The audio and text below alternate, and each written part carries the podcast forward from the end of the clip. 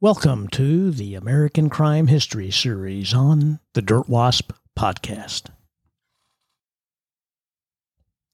In the lawless era of the Great Depression, one name struck fear into the hearts of many John Dillinger, the notorious gangster whose life was a tale of daring heists and narrow escapes.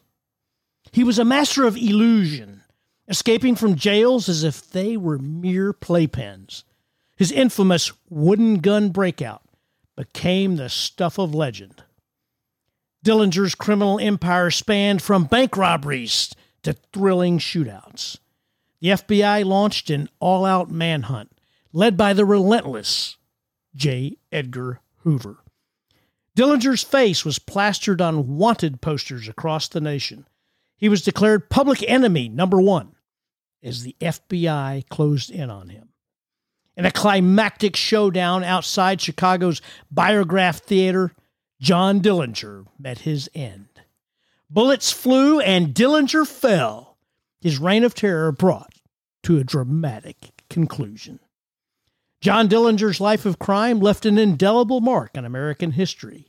He is a symbol of a bygone era when gangsters were legends and the FBI legend was born a chapter forever etched in the annals of American crime history.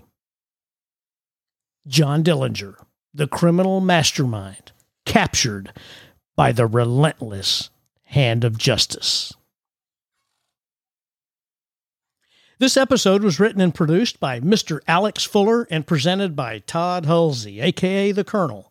Stay tuned for another edition of the Dirt Wasp podcast.